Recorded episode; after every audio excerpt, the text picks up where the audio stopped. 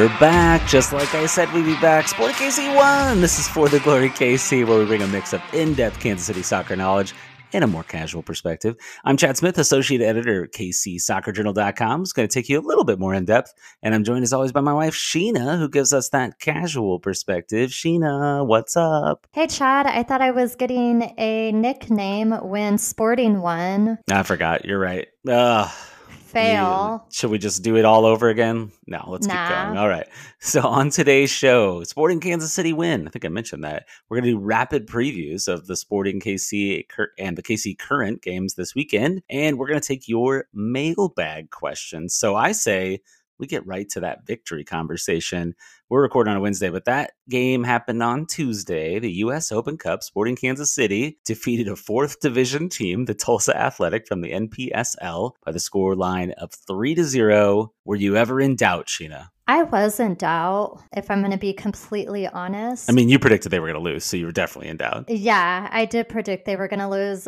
I wanted them to lose. Like, I didn't want them to lose, but I kind of wow. did. Wow. I know. Okay. I kind of did because I just wanted to see what would transpire if they lost. Like, would someone get fired? You'll see in a little bit when we talk about Dom Dwyer, but like I kind of thrive on drama, like especially celebrity gossip. And this is uh, like my version of what? I knew that about you already. Of course. You I watch know. the real housewives of that. everything. I'm sharing that with the listener though, who probably doesn't know me, but like I do love trash TV, although I don't watch it as much anymore but I do love drama. So I just wanted to see what kind of drama may brew if there was a loss or even if it was a draw. But yeah, it was a good game. It should have been considering it was a fourth division team. And if you were following me on our Twitter account, I really enjoy the fact that Ali and Jake were doing the game. I know you can listen through some way I've never tried, and I probably won't because that's too much effort. It's literally one button in the Apple in the Apple season pass. Again, I'm lucky that I know how to get to the games if we're going to be honest here but yeah this is I so like true for somebody that's had technology since you were like 10 years old like owned a computer so bad with technology y'all it's because i'm not home for the home games so she doesn't know how to like press up press the little button where you for the audio and then pick your audio track that you want. It's very easy, very easy. Uh, yeah, I'm not great with technology, but yeah. So I liked hearing Ali and Jake. I miss that hometown flair at halftime when they tell the stories. There was a lot like it reminded me of the things that Apple is failing in having that YouTube game, but yeah, it was a good game. What are your thoughts? Yeah, w- to my own question of was I ever in doubt? I was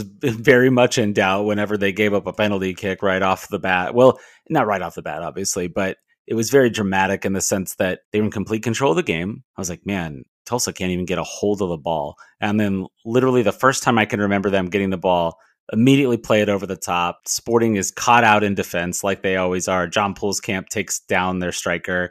And I'm thinking, oh, great, it's going to be a red card. He's going to be sent off and they're going to find a way to lose this game. But somehow it was no card. I asked John about it after the game and he said, yeah, it should have been a yellow card. And I was like, I guess you're not going to be upset if the, the ref doesn't give you a card that you, you deserve. And he said, yeah, I, I don't think it was a red. So I think it would have been a moot point because I, you know, goalkeepers are not going to get extra cards. Like it's pretty pretty rare.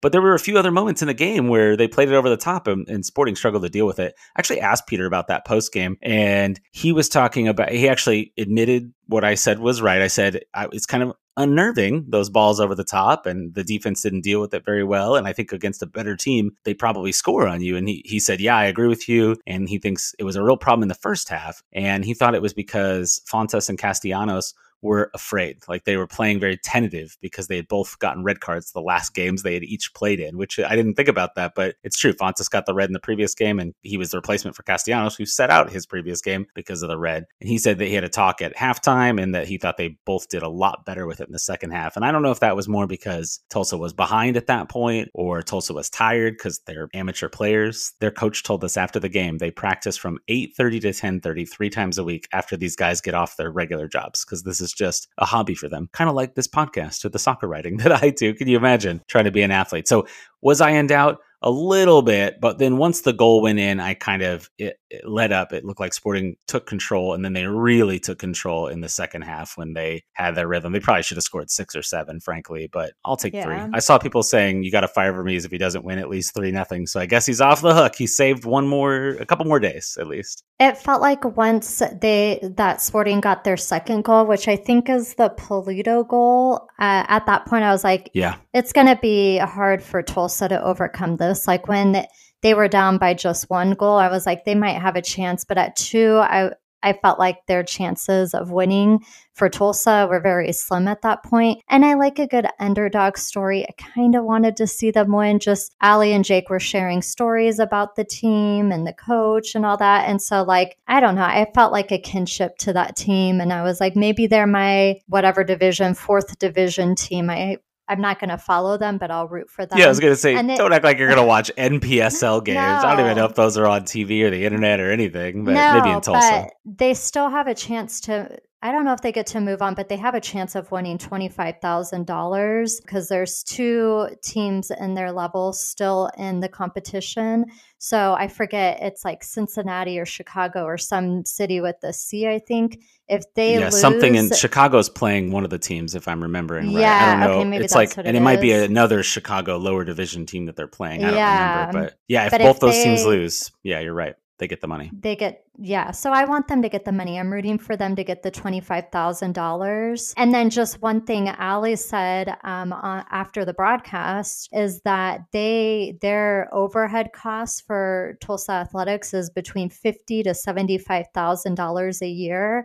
So that 25,000 would really serve them well. I think it would open up a lot of opportunity for them. So that was kind of exciting. So I'm rooting for them to get the money. Yeah, no, I'm I'm absolutely for that in the one sense, but at the same time, I love the idea of some upsets.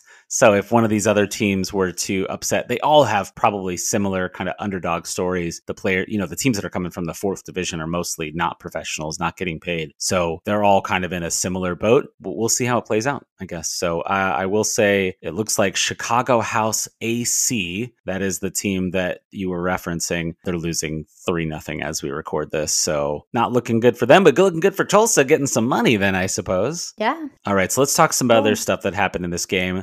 Gadi Kinda made his return. So I wonder if he was planning on returning. Peter was planning on playing against New England, and then there was the red card, and he couldn't put him on. So in this game, instead, did a little different. He started Gadi Kinda. He told us after the game he planned to play him for 20 or 30 minutes. He ended up playing about 30 and then he was subbed off. What'd you think of your limited viewings of Gadi Kinda? Yeah, he looked fine. I don't really have any complaints about him. And I'll say this I didn't really have any complaints about anybody on the team last night. Like, nobody, in my opinion, I thought played bad. I don't know that they all played great, but I it's not like I walked away and I was like, yeah, so and so sucked. So I think that's yeah. progress.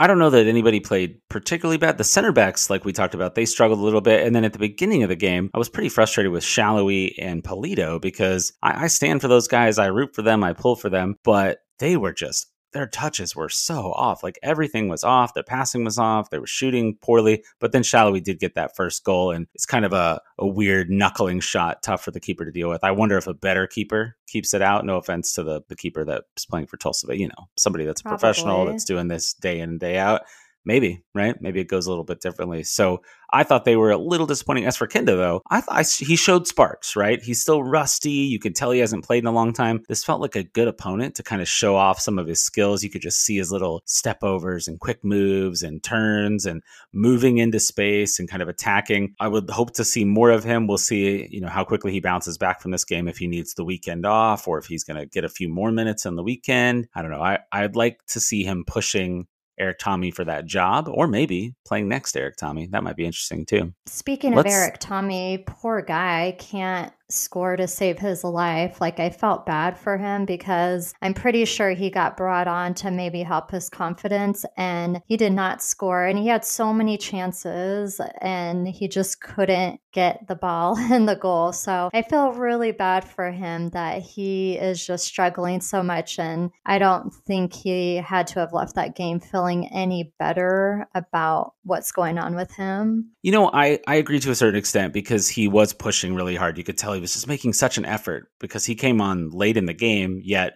still was pushing to try to score goals. He, he you could tell he wanted one so bad. That said, he had two really good passes that should have been assists that the players that he got the ball to failed to finish. I think one was Janice in the box, if I'm remembering right. And the other one was Sebastian Cruz, who was up from Sporting Kansas City, too. I talked to Sebastian. It, you know, obviously he's happy, he gets to make his first team debut, but he had such a golden chance. And he said, Yeah, I just caught it with the heel of my foot and didn't hit it with the right part of my foot. And it, it, I drug it wide, but it was promising from Thommy. And I think even though the assists don't count because the people did not score them. I think there's something to kind of add to his confidence. And he was playing in a different position. He's playing basically what Vermes said he was playing him in a false nine, but he said he kind of played the role as a real striker. Like he planned on him dropping in and and playing in the midfield, but then he ended up like just kind of being like a proper striker. Okay, let's take a quick break and we'll be right back with more for the glory KC. And we are back. All right, let's get into the preview of the weekend games. We're going to make this rapid fire and we are going to get to the mailbag for y'all. Sporting Kansas City are hosting CF Montreal this Saturday, 7:30 p.m. at Children's Mercy Park. Montreal played last weekend and got their second win of the season. They were tied with Sporting for the least amount of points in the entire MLS, but they beat the Red Bulls and by a score of two to nothing. Uh, they're still last in the East, so they're still quote unquote a bad team. All their other games are losses. So on the season, they have two wins and five goals. So better than Sporting, but not very good. They're dealing with a pretty atrocious injury list as well. As of last week, the reports for this week haven't come out yet. Uh, so striker Mason Toye's out, winger Romel Quioto. You might remember him from the Houston Dynamo. Oh, I hate that guy. He's always always causing problems. Samuel Piette, one of their midfielders. Uh, Lassi Lappalainen, he's another winger. That's all I really have on Montreal. Sheena? Chad, do you think Sporting's going to win? What's your prediction? I think if they don't win, it's going to be bad, but I don't know that this team showed me enough against a fourth division team to show me that they're going to win on the weekend, personally. They're going to lose. I'm just saying. All right, the negativity continues. Sporting wins. It's not enough for us. All right, let's talk about the Kansas City Current. They are also playing at home this weekend. Busy home games this weekend. They're playing against New Jersey, New York, Gotham. That game's on Sunday, also at Children's Mercy Park, 5 p.m. You can watch on Paramount Plus. I didn't say it, but it should go without saying. Sporting Kansas City on MLS Season Pass, always. The Current are facing a lot of their former players in this game. They traded Lynn Williams to Gotham before the season for the pick that they used to draft Michelle Cooper. Uh, their center back, Kristen Edmonds, left as a free agent to join Gotham. And last year, they traded Victoria Pickett uh, kind of an attacking midfield type player to Gotham. Also, former goalkeeper Abby Smith, who was mostly a backup. She is over at Gotham now. They also have a couple former FC Kansas City players. Kristie Mewis, you may know her as sister of Sam Mewis, U.S. Women's National Team player, and Sinead Farrelly. Uh, Sinead, you might remember, she was out of the ML, uh, I'm sorry, out of the NWSL for I think it was six seasons. It was part of that like harassment situation. Like she was one of the people that was sexually harassed by Coach Paul Riley. And great story for her to be able to come back from that now that he's out of the league. She's back in, she's playing, she's representing the Ireland national team. Very cool for her. A few other big players to keep an eye out for in the Gotham game. They have a, several former and current U.S. women's national team players, in addition to the ones I already mentioned. Uh, Midge Purce, she's a contender to start on the wing. Ali Krieger, Allie Long, and McCall Zerboni. So all have played for the national team at one point or another. Gotham are currently in fourth. Uh, uh, I'm sorry, they're one point out of first place. They have nine points on the season, and they are six points ahead of the KC Current, who have three points and are still in 11th place. But the Current, two straight wins, one in the league play and one in the Challenge Cup. So hopefully they'll continue that form. Sheena, any KC Current thoughts? I think it'll be a draw.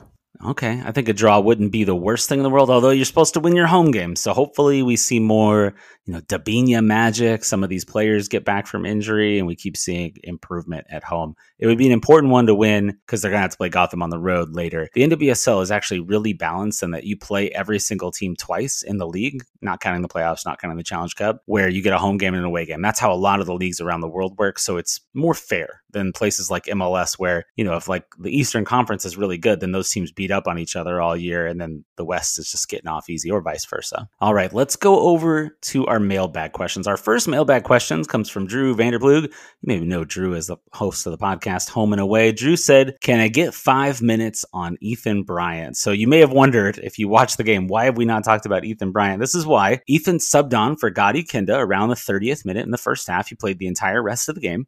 He is a Sporting Kansas City 2 signing. He came over from the Richmond Kickers. This is kind of an interesting thing about Ethan. He was acquired via transfer fee, which you don't see that very often in the lower divisions of American soccer.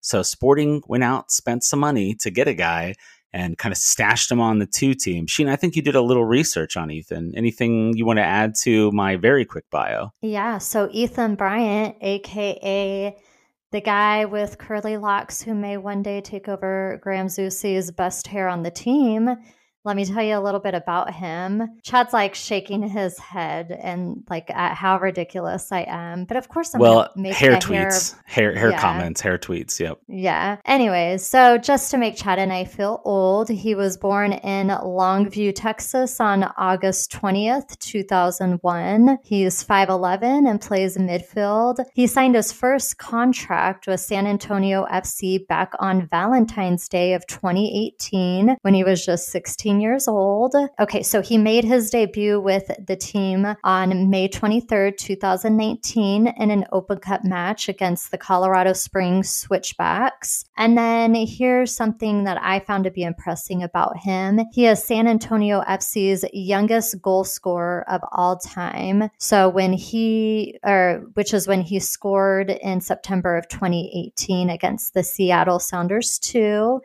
He was with San Antonio FC from 2018 to 2021, but he was loaned out to the Richmond Kickers, like Chad said. He played 13 games for them and signed a contract with the Richmond Kickers back in 2021. In 2022 season, he had 28 appearances with the team and he was named USL League One Player of the Year.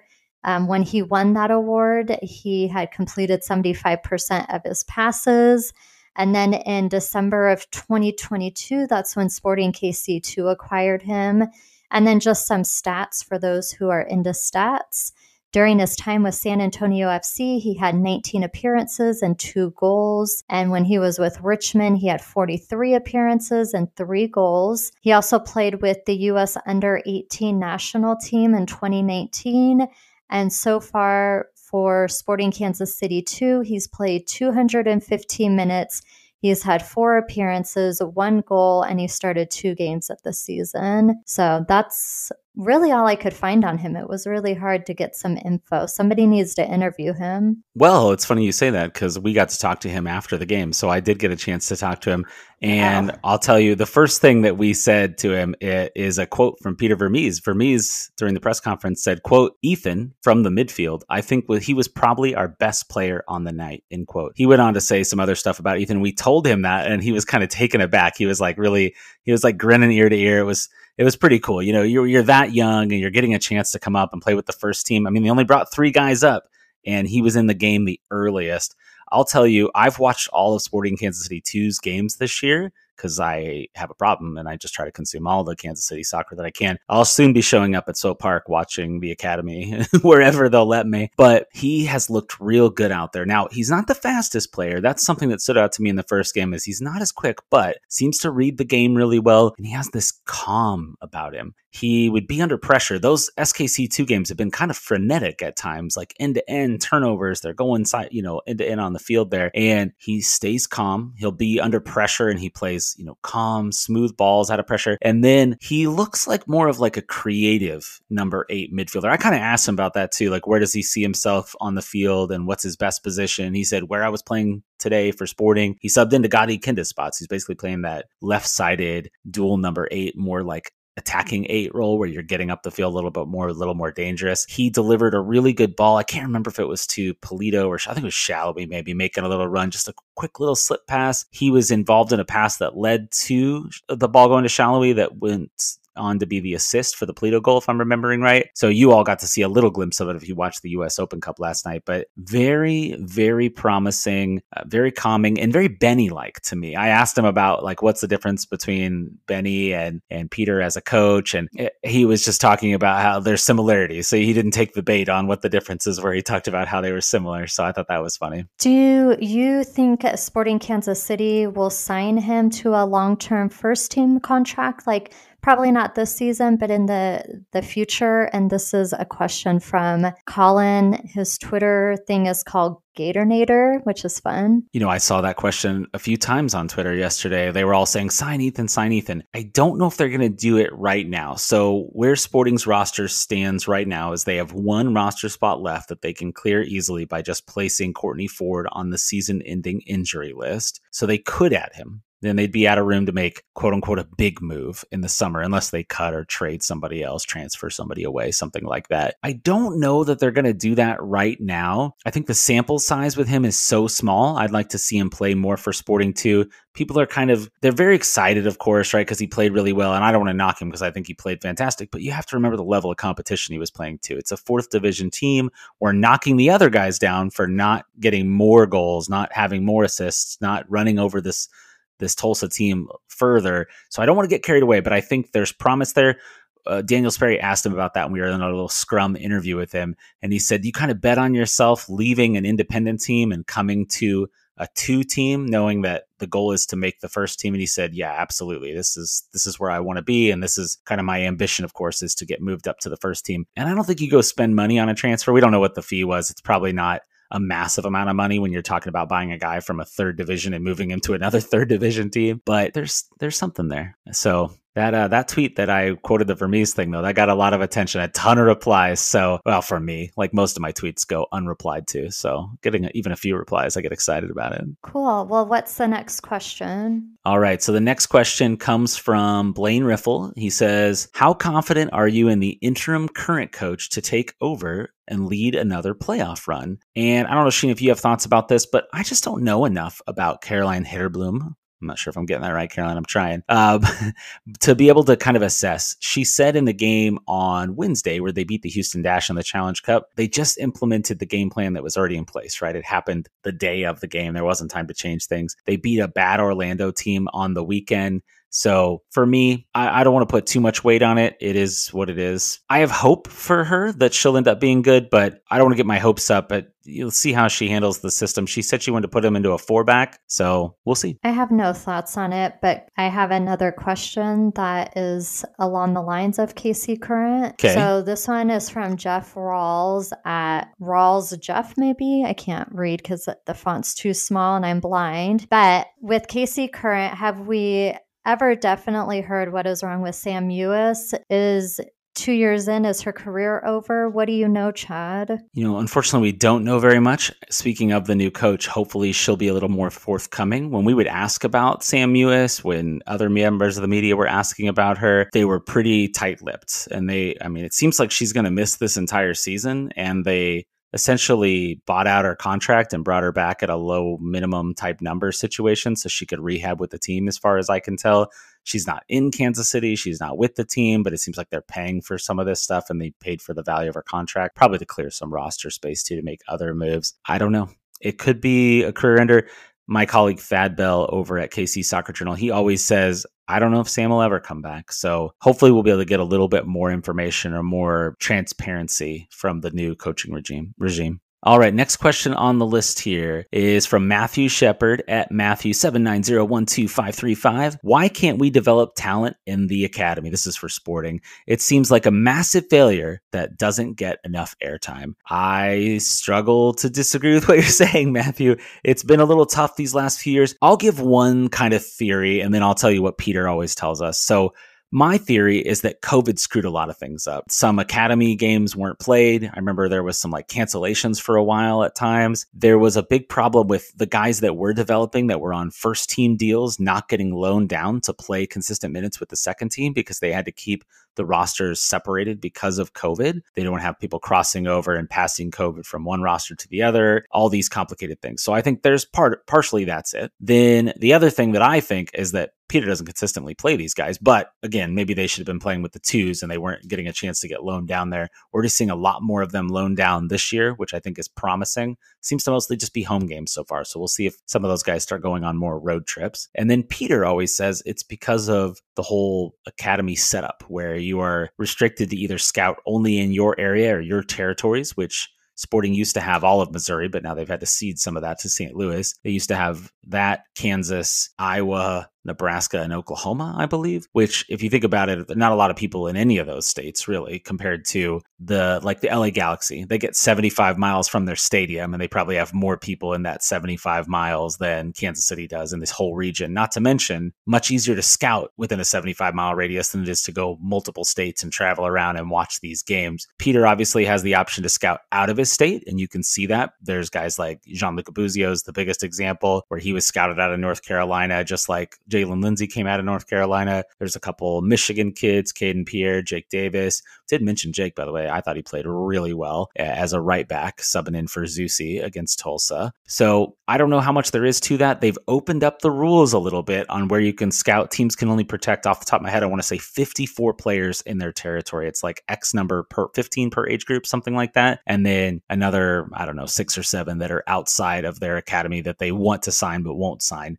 So that's still 54 players you can't get a hold of, but the 55th player might be better than maybe the fourth or fifth guy in the Kansas City's actual homegrown territory. So that could be promising for the future. But I think hopefully y'all saw from seeing the way Bryant played, even though he's somebody they went and acquired. Uh, Seba Cruz, Sebastian Cruz played well, I thought, for the very limited minutes he was on the field that there is talent there. And if you watch some of these SKC2 games, they've been playing really well, really well this season. Sheena oh. doesn't oh. know about the academy, huh? Yeah, I have nothing to contribute, but I do want to share one update since we were just talking about it. It's official that Tulsa Athletics is winning the $25,000 prize and um, for being the furthest advancing open division team. So, congratulations to Tulsa on their $25,000 win. All right, there we go. On to the next question from Connor Bateman at Connor with a K3 on Twitter. Hopefully, the win and goals can transition into league play. Do you think right now the best center back pairing is Rosero and Voloder? Also, I like, oh, okay, I'll go to the second half of this question later because it's completely different. I actually already wrote an article that isn't out as of this recording saying Rosero and Voloder should be the starting center backs. Fontàs has not been impressing me. He just got the red card. We all know he's not very fast. I think Voloder is a faster version of him. Maybe not as good of a passer yet, but he's also 21 years old. Let's give the kid some time. Put him with Rosero, see how they play out. Castellanos hasn't been impressive to me. He's fine. He's fine. He's a backup. He's not a starter. Voloder could be the starting left center back. And now that Logan Ndenbe is back, I'm hoping that Robert Voloder will be a starter. Yeah, I'm fine with that as well. I'm every game I for the most part I like Voloder a little bit more. Yeah, he's had some mistakes. Like I bagged on him for not covering the back post a couple of games ago and letting uh, Cristian Espinoza score a goal on him, but he's playing at left back at the time. He just doesn't look as comfortable out there as he looks in the center of the field. And he has not even played left center back this season at all. He's been playing on the right, but he's very left footed. So he, if he plays on the left, I think he'll be better. The second part of Connor's question is, quote, I like how Klein on the Galaxy, he's talking about Chris Klein, said he would step down if they don't make the playoffs. I think Jake Reid needs to make the same statement. So, about that, it's kind of an interesting one to me because Chris Klein is the president and Jake Reid is the president, but they don't really seem to have the same job responsibilities. Chris Klein appeared to be the sporting director or you know, the titles are all gray in soccer. Sometimes they call it a general manager, sometimes they call it a technical director. Like, meh, I don't know. But he appeared to be the sporting slash technical director until he got suspended for the Galaxy. I don't know if y'all heard, but Chris Klein, he's actually a former Kansas City Wizard. He's on, he's a legend. he's on the wall somehow. And he was suspended this year because uh, the way the Galaxy signed striker, I'm sorry, winger Cristian Pavón, they made him not a designated player when they were paying him designated player money. So they cheated. And because of that, the Galaxy are suspended from making any international transfers this summer. And then Chris Klein is suspended as a part of this as well. So he can't do those operations. So they turned his like sporting director job over to Greg Vanney. So for me, Jake Reid has nothing to do with the sporting side of the business. I think he is just the business guy. He's just selling tickets and merch and licensing agreements and things. So I think if you want someone to make a statement, like Chris Klein made a statement, his statement was basically the way I read it is not only did he say they're going to make the playoffs, but they're going to win a playoff game, that he would resign. So I think if you want someone to do that, it's going to have to be Peter Vermes. And I don't see him making that statement because he's got a five year guaranteed contract. I don't think he's going to give that money up. What do you think, Sheena? Yeah, he's not giving up his job. The one thing every time I hear the name Chris Klein, I think of the American Pie actor. Yeah, I could see that. So in my head, I keep thinking he has a part in LA Galaxy. So there's that. It is not not the same Chris Klein. I know. oh, what, what, I will say though about uh, the whole Vermes or somebody making a statement, I do agree. There's a lot of sentiment out there saying it would mean something. Now, of course, some people yes. would be unhappy with this. If Vermes not even saying he would resign, but just saying we acknowledge that the results are not good enough. We, you know, whether it's him, uh, one of the many owners of the team, and you know that they're going to look to do something to change things. That they can be vague. They don't even have to be that specific. Some people would still be mad if it wasn't specific enough, but I think it would it would placate some people just knowing that this isn't okay. This isn't acceptable results. I remember in 2019 when the season was really going off the rails. Uh, Matt Besler, who was the captain at the time, wrote an open letter about that. He was actually defending Peter, saying, for those of you that want to fire Peter, you know, you don't know what's going on. You don't know what he's doing for us and how good he is and blah, blah, blah. So we'll see if anybody comes to Peter's aid again or if Peter makes a statement. I don't see it though. Well, that's what makes Matt Besler such a great captain. And I don't, I don't know that I would see Johnny Russell doing something like that. It doesn't seem like that would be his personality. I think Besler is just like a very heartfelt person. I don't know what I'm basing this off of. Maybe that letter and some of the other things. I just watched a really sentimental video about the fans and how they got the sway going last night. If you watched the game on YouTube, you saw the video. I found it very touching. Yeah. So he has a. It's on spot. MLS Season Pass too. You can watch that oh, video about the sway. Oh, okay. Okay. I cool. didn't. Well, I didn't know. I didn't know it was called the sway when they win the games and they go I arm in arm either. and the cauldron goes arm in arm. Literally, when it happened, I remember Mike Coon saying, "Did we know this was called this way?" Like, and he, Mike Coon, we call him Mikepedia. He knows so much about sporting. He has like spreadsheets the teams wish they had. Probably. All right. Next I question on the list. The hash. Wait, hold. On. I forget what the hashtag was, but it they wanted us to hashtag, and I did, and it's like I think it was stay for the sway or something like that. And I was like, we're not winning games, so there's no swaying happening. Yeah. So I I did see, you know, I posted after the game like I need to see this more often because they they went and did that at the uh, down by the cauldron. But it also kind of looks sad because the stadium was so empty and the cauldron was so empty. I get it like it would be hard to pay your money on a Tuesday night against a fourth division team that you should crush. So, anyways, we move on. All right, our next question is about a piece of news we haven't told you about yet. Sporting Kansas City st- signed striker slash winger Stephen Afrifa. He is their first round draft pick from this year out of FIU, Florida International University. He had gone back to school to finish off his collegiate career there before coming to MLS. He signed a contract today, just guaranteed through this year, but there's options for the next three years. And the question we got is from Happy Rock Casuals at Happy Rock Casual. That's a supporters group. Is Afrifa the better move over Dwyer? I lean yes, but I want your thoughts. For me, he's a wild card. I don't know anything about him. Is he going to be good? Hopefully, right? If you go spend the eighth pick on him, I hopefully they saw something in him. But the team does not have a lot of success in the draft. We actually, I told you all this months ago when we were talking draft. The last good draft pick that the team had that was really a star was Dom Dwyer in 2012. So they really haven't had anybody since then that was a star. Now there's been, you know, minor contributions, you know, guys like Graham Smith and stuff, but he never even was like a starter for any extended period of time. So I don't know. I think Dwyer at 32, if he came, he'd be a band aid. I think we talked about this pretty detailed last week. Hopefully, Afrifa's potential is much higher, but Dwyer's the second all time leading scorer on this team, so he may have rekindled that magic. And there's no guarantee that Dwyer doesn't still sign. Sperry said when he tweeted out the news that this does not preclude Sporting from making another move, because do you trust him to be your backup striker? I think we saw by Eric Thommy coming on and playing striker, and Peter mentioned Gadi Kinda can play there as well. They're probably set at the position, but who knows? Sheena, I think you were stalking Dom Dwyer's social media. Is that accurate? Yes. Going back to Happy Rocks Casual, I had no idea they were a supporters thing. I thought it was just a person, and that was the name of the, their Twitter account. So that's fun that I just learned something. New. That's no, that's why you're casual. Hey, they're called yeah. the Happy Rock Casuals. You should probably be a member of the Happy Rock Casuals. Yes. Well, Happy Rock Casual, let me know what I need to do to casually be in your supporters thing. But, anyways, yes, I am fascinated with Dom Dwyer right now. In the last podcast, we talked about our thoughts on him coming back. And the more I thought about this, like the more I want to see him here on this team. And when I saw Stephen Afrifa sign today, I was like pretty bummed because I was like, oh, I'd kind of got it in my head. Dwyer was coming to Kansas City.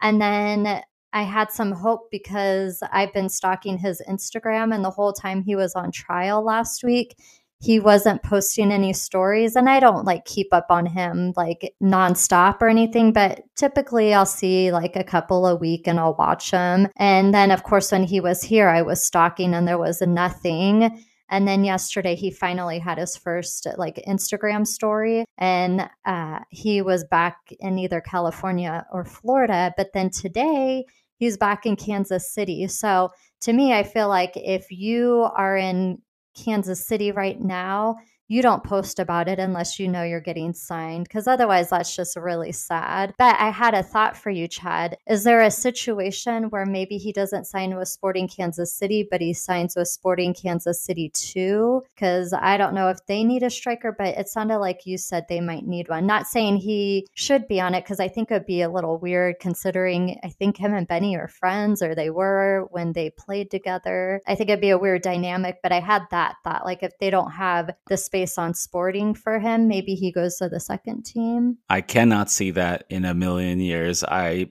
I don't I see it happening. Either. Absolutely not. Okay. To your point about posting stories, I bet he was just he took a bunch of photos while he was here. I know that we saw him in practice on well, not we, people at the KC Soccer Journal Fad. He saw him in practice on Monday, and then he was out of town because, like you said, he was back in Florida or wherever on Tuesday or Atlanta. I don't know, somewhere with palm trees, as you said in the background, somewhere in the South probably. And he probably just had a backlog of pictures, so he starts posting them because he'd been on a social media blackout. But, I don't know, but I feel like it would. be I think it would hurt your pride if you're posting that stuff and then you don't sign to the team, like I would think if it were me, like I would want to pretend that trip never happened if I don't get signed. I well, know, I mean, we we wrote about it. We wrote about it. The Kansas City Star wrote about it. It's not like the hardcore people knew he was here. The more casual fans, maybe not. Maybe they weren't aware of it and they would have been surprised if the signing was announced. But the people that are kind of deeper into the know, the people that are, you know, spending time on websites and message boards and, and Cauldron Facebook page and stuff like that. They, they knew he was around. So either way, I, I would say his ego is going to be a little hurt from it. But, you know, it is what it is. You don't always make it. And there's a reason he's probably not signed to any team right now. There's one last thing I wanted to say on the Dom Dwyer thing. And this was a something we, we brought up on the Sunday podcast is you had brought up this theory about it could be a marketing ploy. And so I wanted to test out your theory a little bit and I posted on our Instagram and actually our podcast, Spotify. You can ask questions like, Do you want Dwyer to come back? And surprisingly, a lot of people were okay with having him come back. So didn't wasn't the number one vote getter though if there's no other option? um no, I mean I think it was tied with they wanted him back and if there's no better option. So he didn't lose. I think the casual person would take him back. I've had people comment about the stuff I've been posting about Dwyer kind of excited. So I think I think it's a nostalgia thing. I don't think uh, outside of the hardcore fans who are probably listening to this podcast, but the casual people who don't listen to, to podcasts or read stories or anything, I think there would be some excitement because they probably don't know what he has been up to since he left the team. So I think it's like you hear a familiar name and you're like, oh, yeah, those were good times. Yeah, there's definitely something to that. And basically, I just want this team to do well, whoever it is, whoever ends up on the field, whoever ends up playing. I kind of thought Khiry Shelton would get into that game against the fourth division team because that was shocked. That, he, wasn't. he wasn't on the bench, I don't even think, but it seemed like the opportunity because we were joking. Khiry only scores the fourth goal in the Open Cup because last year against Dallas and against um, Omaha, he came on and scored the fourth goal in each of those games. So I thought that was kind of funny. But you know, no, he could have been he could have been the fourth goal had they put him on, right? All right, we got one more Maybe. question. I think Sheena, it's you have it from Instagram. Yeah, it's a question for me specifically. I did not write who, I didn't put down who asked me it. So I apologize. And it's somebody who comments on stuff all the time. So I apologize to the person who asked me this. Uh, but the question is if Pulido lives up to his price tag by the end of the season, does that change your opinion of him? So, if you've been following me during the games on Twitter, I have not been I think every recap I do, you're a hater, like, is what you're saying. You're a hater. Yeah. I, okay. So I'm not a hater. I like Pulido, but he is not living up to his price tag. And so as of now, where it stands, I'm I'm happy for him that he got that first goal out of the way against a fourth division team but he needs to be scoring a lot of goals because we're paying him a lot of money. So if he does that, I'm cool with it. Even if he doesn't get as many goals, but he is involved with assists, I'm cool with that. So as of now, it just depends on how he plays for the rest of the season to determine what my thoughts are going forward on him. I don't mean to be a hater on anyone, but if you're not playing well, I'm going to call it out. That's just what I'm going to do. As yeah, I'm still hoping called he... out, by the way. Yeah, no, I th- I think that's fair.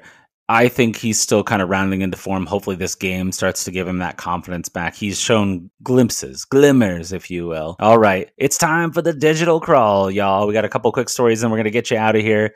Matt Crocker was named U.S. Soccer Sporting Director. He's going to place, replace Earnie Stewart. Uh, the U.S. men's national team coaching search is now going to kick into gear because they were waiting to hire a sporting director to make that hire.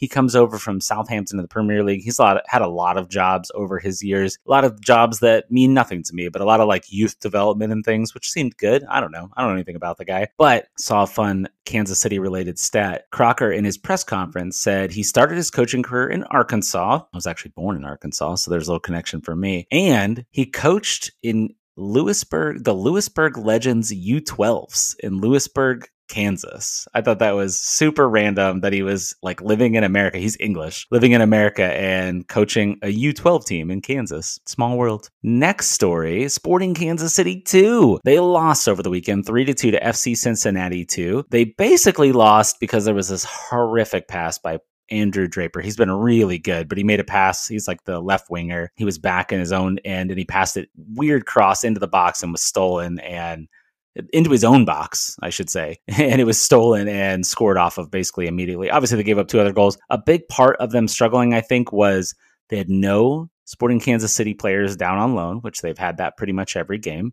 And then they were missing Ethan Bryant, who we talked about, Sebastian Cruz, and Mo Abunabi, all who got into the U.S. Open Cup game the other day. So I'm not going to read too much into it. A lot of games to go in the MLS Next Pro season. In our last digital crawl story, I don't know why I put this one last. It's kind of a downer to end on. Mallory Weber, we told you about her the other day. She left, she had returned. She'd been gone for over a year. She came back and she played in the game for the current and she retore her ACL. The, so she had just come back from a torn ACL. She played like 30 minutes and tore it again pretty pretty tough. She's going to miss the rest of the season, and you know that who knows that might be the last time we see her in a KC current uniform because you know you get two ACL tears, you become kind of a risk, and that's really sad because she seems to have a lot of good friends on the team, and I think Hailie Mace has called her her best friend on social media. Sometimes you see these players kind of pair off a little bit on social media with their their buddies on the team. I'm really I'm really heartbroken for Mallory. All right. If you have made it this far and you aren't already, be sure to subscribe to the podcast. Tell all your Kansas City soccer friends. Give us a listen. Just search for the Glory KC wherever you get your podcasts. If you enjoyed the show, go on Spotify. Give us that five star rating and review. Go to Apple Podcasts. Write a review. If you want, we can read it, unless you tell us not to.